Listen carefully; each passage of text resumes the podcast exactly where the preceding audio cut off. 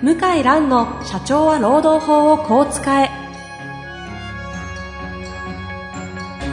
法律の下で展開されるビジネスの世界。ポッドキャスト社長は労働法をこう使えは弁護士の向井蘭が経営者の立場に立って経営者が知っておくべき労働法の基礎だけでなくビジネスに関する法律の問題を分かりやすく解説します。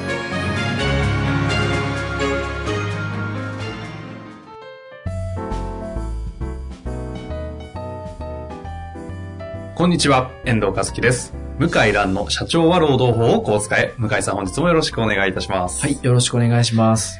えー向井さん、今日はですね、最近巷でというかマスコミで散々取り上げられている、あの、安倍首相が議長を務められた、あの、働き方改革というのがはいもう散々出てますけど、はい。これ意外と中身どういうふうに今後向き合っていいのか皆さんわかんないんじゃないかなと、はい正直、ね私も全然わかってないんですけど、ええええええなので、せっかくですので、プロの先生にはい。働き方改革について今後どうなっていくかっていうのを話をちょっとしていただきたいなと思うんですが、いかがですかね？はい。じゃあまあ、今回は総論的な。はい、あ、いいですね、総論的な。まあ、読んだ印象を受けると、はい。いや、もう本当にあの、想像をはるかに超えた具体的なガイドラインが、ガイドライン案か、うんうん。が12月20日に出まして、はい。あー非常に驚きましたね。おお。あの、ガイドライン名何でしたっけ？えー同一労働同一賃金ガイドライン案。というやつですね。これは驚いた。ネットにもいっぱい出てますけど、これ本当にびっくりした。何がちなみに向井先生を驚かせたんですかね？あの、僕が考えたのは、えー結局日本の場合年功序列終身雇用で配置転換、えーまあ、自由、かなりの範囲で自由、はい会社が命令できるってことなんで、はい。同じ労働でも比較がしづらいんですよね。うんうん。30代は人事にいたのに40代営業に行くとか、人によってその、うーん、仕事が変わっちゃうので、うんうん。非正規と正規を比較するっていうのが、特に大企業の場合難しいだろうと。うん、うん。特に基本給はあの非常に難しいだろうと思ったんですが、はいい。や、基本給も例外じゃないと。すべて、えーほとんど想定される賃金項目が入ってますね。うん。基本給、賞与、手当、ほうほう。割増率ですね。交通費とか入ってますね。入ってないのが、家族手当と住宅手当かなはあ、そういう私の印象では。格論に行くような手当ぐらいのものであって、あとはもうほぼほぼ。そう。あ、あとね、再雇用抜け落ちてんだよね。へ再ー再雇用って問題になったじゃないですか。再雇用同じ仕事してんのに、うんうんうん。書いてないんで、7割減。これ6割は。逃げたかな？ちょっと後回しにされてるんですかね、うんそこの疑問は。あの、最高裁判例がいずれ出ますので、えそれを待ちたいのかもしれないえ。なるほど。うん。そうか、最高のところは今回は。そう。再雇用はちょっと逃げましたけども。なるほど。再雇用がね、一番やっぱりあの、直接、同じ仕事してるから、同じ人間が、比較がすっごいしやすいんですよね。確かに。あれが一番ね、あの、ダイレクトに問題になるかなと思ったら、そこは逃げてるんですよ。なるほど。そこは面白いところですね、一つ。うん。まあまあ、現実的にはそうだろうなとまあ思いうましたが、ん。あの、で、やっぱりす、基本給も踏み込んでまして、うん。びっくりしましたね。で、あの、ネットで検索すると本当にいっぱい出てるんですよね。このドイツ労働、ドイツ賃金って言葉自体が。出てますよね。前これ専門用語だったんですよ。ちょこちょこ向井先生の番組の中でも、ちょっと出てきてたぐらいですよね。あの、もうそれこそ僕が弁護士だった頃なんかは、そんなに有名じゃないうん言葉だったと思うんですけど、今後はもう当たり前のようなも言葉にう日常用語になってなってますよね。いや、この日常用語になる、一般の方の話題に上るっていうのが重要なんですよ。あ結局あの流れができれば社会は動きますから、法律関係ないんであ。すよ。確かにね。そうかそうか。法が整ってなくても流れとして合わせざるを得ないっていう。ええ結局あの人材も獲得競争の時代じゃないですか。さあ A 社が非正規にも賞与を払うってなったら、同じあのね、リクナビとか、マイナビとか、求人マイナビとかねね。求人情報サイトとか、もうすぐ比較できますから。確かにね。あっという間に、あの、非正規し、正規社員にはい。賞与を払うのかどうかっていうところが。確かに。な、あの、あっという間に流れが決まりますよね。本当ですね。これはもうあのね、止められないなと。ほで、安倍首相も発言してましたが、はいここに書いてあるんですけども、我が国から非正規という言葉を一掃することを目指すものであると。う。それもう明文化されてますもんね。明文化されてますね。これすごい。要するに、非正規だから、賞与を払わないとか、うんうん。その理由にしたくない非正規という言葉。非正規という言葉自体をそもそもなくしたいということなんでしょうね。うん。今までであれば非正規だからで、こう、ちょっとグレーに、グレーにね。うまくやめやにできたものがいや、しょうがないいや、君契約社員だからちょっと賞与なしね、みたいな。いや今後はね、あの、それは理由にならんと。なるほど。これはね、すごいですよ。強烈ですね。私は本気なんだなと、政府は。なるほどですね。思いましたね。だこれ、経営者がどこまで危機感持ってるかですよね。大企業とかはもう一気にこれをもとに動き出してるでしょうからね。うん、日経新聞はね、の論調は、そんなになんか大幅な改定は不要だみたいな書いてあると思うんですけど、うんうんうん。いや、でも非正規雇用を大量に抱えてるところは、もう、死活問題じゃないですか。派遣を中心とした工場を回してるメーカーとか結構大変そうですよね。そう派遣労働者の方も、あの、少しだけ乗ってはいるんですよね。派遣労働者についてもちゃんと配慮は、あの、えーしておりまして、ですから、これはもう大変ですよ。そうですね。このガイドライン全体で16ページ出てますが、うん、13、14ページ目のところに派遣労働者そうです。ありますね。派遣元事業者は。うんまあ、ドイツ労働とドイツ賃金で同じにしろという話ですね。もう聖域なく、あの、不合理な差別ですかね。なるほど。まあ、許さないと。で、基本給も賞与も、あの、同じ仕事をしてるんだったら、まあ、同じ給与を払うという内容になってますね。いや、本当にびっくりしましたね。あくまででもまだガイドラインと。ガイドライン。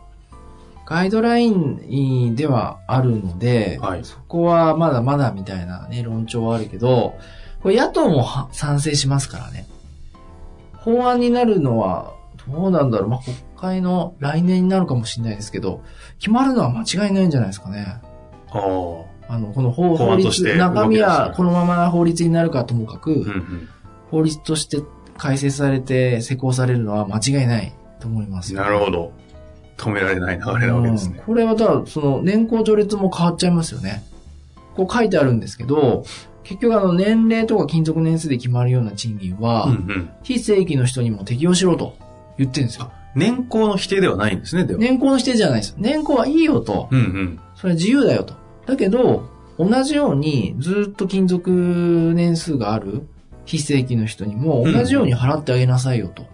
はあ、なるほど。じゃあ、年功が合理性があるんであれば、はい非正規の方も年功の賃金に合わせた支払いをするそう。例えばあの年齢給とか製造業とか、はいあの、勤続給とかあるじゃないですか。ありますね。まあいろんな職場でね、まだまだ残ってますけど、はいあれなんか格好の標的で、いやいや払えよと。なるほど。え、払わない理由は何なんだと。いや、非正規だから。あ、それは理由にならないよと。何年勤めてるんだから。うん。それは経営者困りますよね。え、それ、非正規に払うなんて予定してないと。で、これ一番裁判やりやすいんですよ。だって年齢だから。証明簡単じゃないですか。本当ですね。うん。争いないじゃないですか。確かに。事実だけですもんね。うん。結構年齢給の割合高い、また業種、業界、まだあると思うんですけど、あで、経団連は本当は廃止したいんですよね、年功的な要素は。あ。なん経団連は廃止したい。したい。あ、経営者側はなんて。経営者側団体は。うんうんうん。だからこれ乗ってくると思いますよ。なるほど。むしろもうガラッと、もうガイドラインも法律もできたから、うんうん。ガラッと変えると思いますね。いいきっかけになるんじゃないですか。だから一番困るのは、大企業の正社員主体の連合とか、今今まで正規だった賃金とかにメス入れられてうん、うん。自分たちの首が締まるので。うん。すごく辛いと思いますね。なるほど。これはびっくりしましたね。あと、賞与も払わないといけないような非正規の方にもうんですね、うんうん。支給なしっていうのはちょっと難しいような内容になってるんで、なるほど。で、で本当そうですよね。ね明確に書いてありますもんね。これはびっくりですよ。という方向が、こう、ガイドラインとして示、示された中で、はまあ現時点で、向井先生は、こう、経営者側の方々に、い。特に中小企業の会社って、やっぱりこういうところは、な大企業と違ってすぐに手を打つわけでもないじゃないですか。今後どうなんですかね？いや、様子見るしかないですよね。生還ですか？うん。流れを見て、うんうんで流れができたら乗る。うん、自分が率先してやややってもいいと思いますけど、あの、モチベーションが非常に上がるから、上がると思いますよね、非正規のうん。方は。まあまあそうですよねう。ん。でも、まあ、どこまでその現実化するかはまだわからないので、うんうん。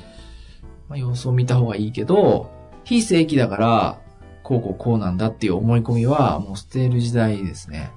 まあ、非正規を一掃するというふうに安倍首相言ってますからね。そう。そういう思い込みはもうちょっと捨てないとなるほど。いけない時代で、あの、前、確かポッドキャストでも言いましたけど、はい。コストコっていうあの、小売りのうんうん外資系大手はい。あり、あるじゃないですか。ありますねあれは面白くて、アルバイトも正社員も時給制なんですよね。ほ同一労働同一賃金だから。うなるほど。グローバルスタンダードなわけですね、そこは。だからあなたの仕事うんはうん時給いくら、あなたの仕事はいくら？同じ。せせん？ここで言っていいのかわかんないですけど、正社員も？正社員もへ同一労働同一賃金だかえ。へえ。ら。うん。時給制ってことです時給時給。はあなた2000円、あなたは1000円いくら？関係ない。うん。やってる仕事で決める。だから正社員よりアルバイトの人の方が給料高い可能性もまあありますよね。うんうんうん。うん。っていう、すごい、あの、外資系の会社があって、はい。すごいんですよ。あの、コストコなんかは、僕の実家の山形もそうですけど、はい。地域で一番時給高くするんですよ。いきなり。アルバイトとかパートの。あ突然その、就職、なんだ、え求人市場を荒らすわけなんうですよ。ーん。千葉県も確かそうだったと思いますけど、いきないり、きなり、いきなりあの相場より200円とか300円だか忘れたけど、最賃とかは取っ払って、取っ払ってス、タンダードくわけですねもういき。なりその、まあ、その、グローバル基準で日本はこのぐらいがいいっていうのが、同一労働同一賃金から弾き出してるんでしょうね。で、予算がこのぐらいでと。はい。バシッっていきなり、その値段でやるから、はあ。横並びだったその日本のスーパーとかがもう慌てて人集まんなくなるから、こう追随したっていう事例がありますよ。はあ、なるほど。この仕事いくらなんだって彼らはもう本当にシビアに判定してるかという流れが、全国的に業種業界問わないで来る。方向ってこともうですよね今電通事件も問題になってる通り、生産性っていう言葉がこう、なんか流行語にね、ねホワイトカラーの生産性、サービス業の生産性。まあ時間で測ってないですよね。うんうん。今までが。異常でしたよね。根性、気合、思い込み。これでやってたから、あの、弁護士業界も言えないですけど。うん そうなんですか。やっぱり、あの、数字で管理、こう、ね、見える化するっていうのはすごくいいですよね。うん。あ、この仕事いくらなんだって、ね、意外と、計算したら安すぎだったり高かったりはいはいししますよね。だからまあいいんじゃないかなと、私はとてもいい流れじゃないかなと思いますあ、ね。もうそうですか。はい、なるほど。私は。うん。というのがま総論なわけですね。今回のこの同一労働、同一賃金のガイドラインに。はい、はい。一旦ですね、総論という形で今回は終わりにしてですね、はいここから多分各論それぞれの手当だったり、基本給がどうだとか、はい。派遣の方がどうかとか、そういう話もあると思うので、はいそちらはちょっと前回せっかくですので、第2回にわたって、はい働き方改革のテーマでやっていきたいなと思うんですが、はい。というわけで次回は各論に行くはい。という感じでよろしいですかね？はい。よお願いします。えー本日も貴重な話ありがとうございました。はい。ありがとうございました。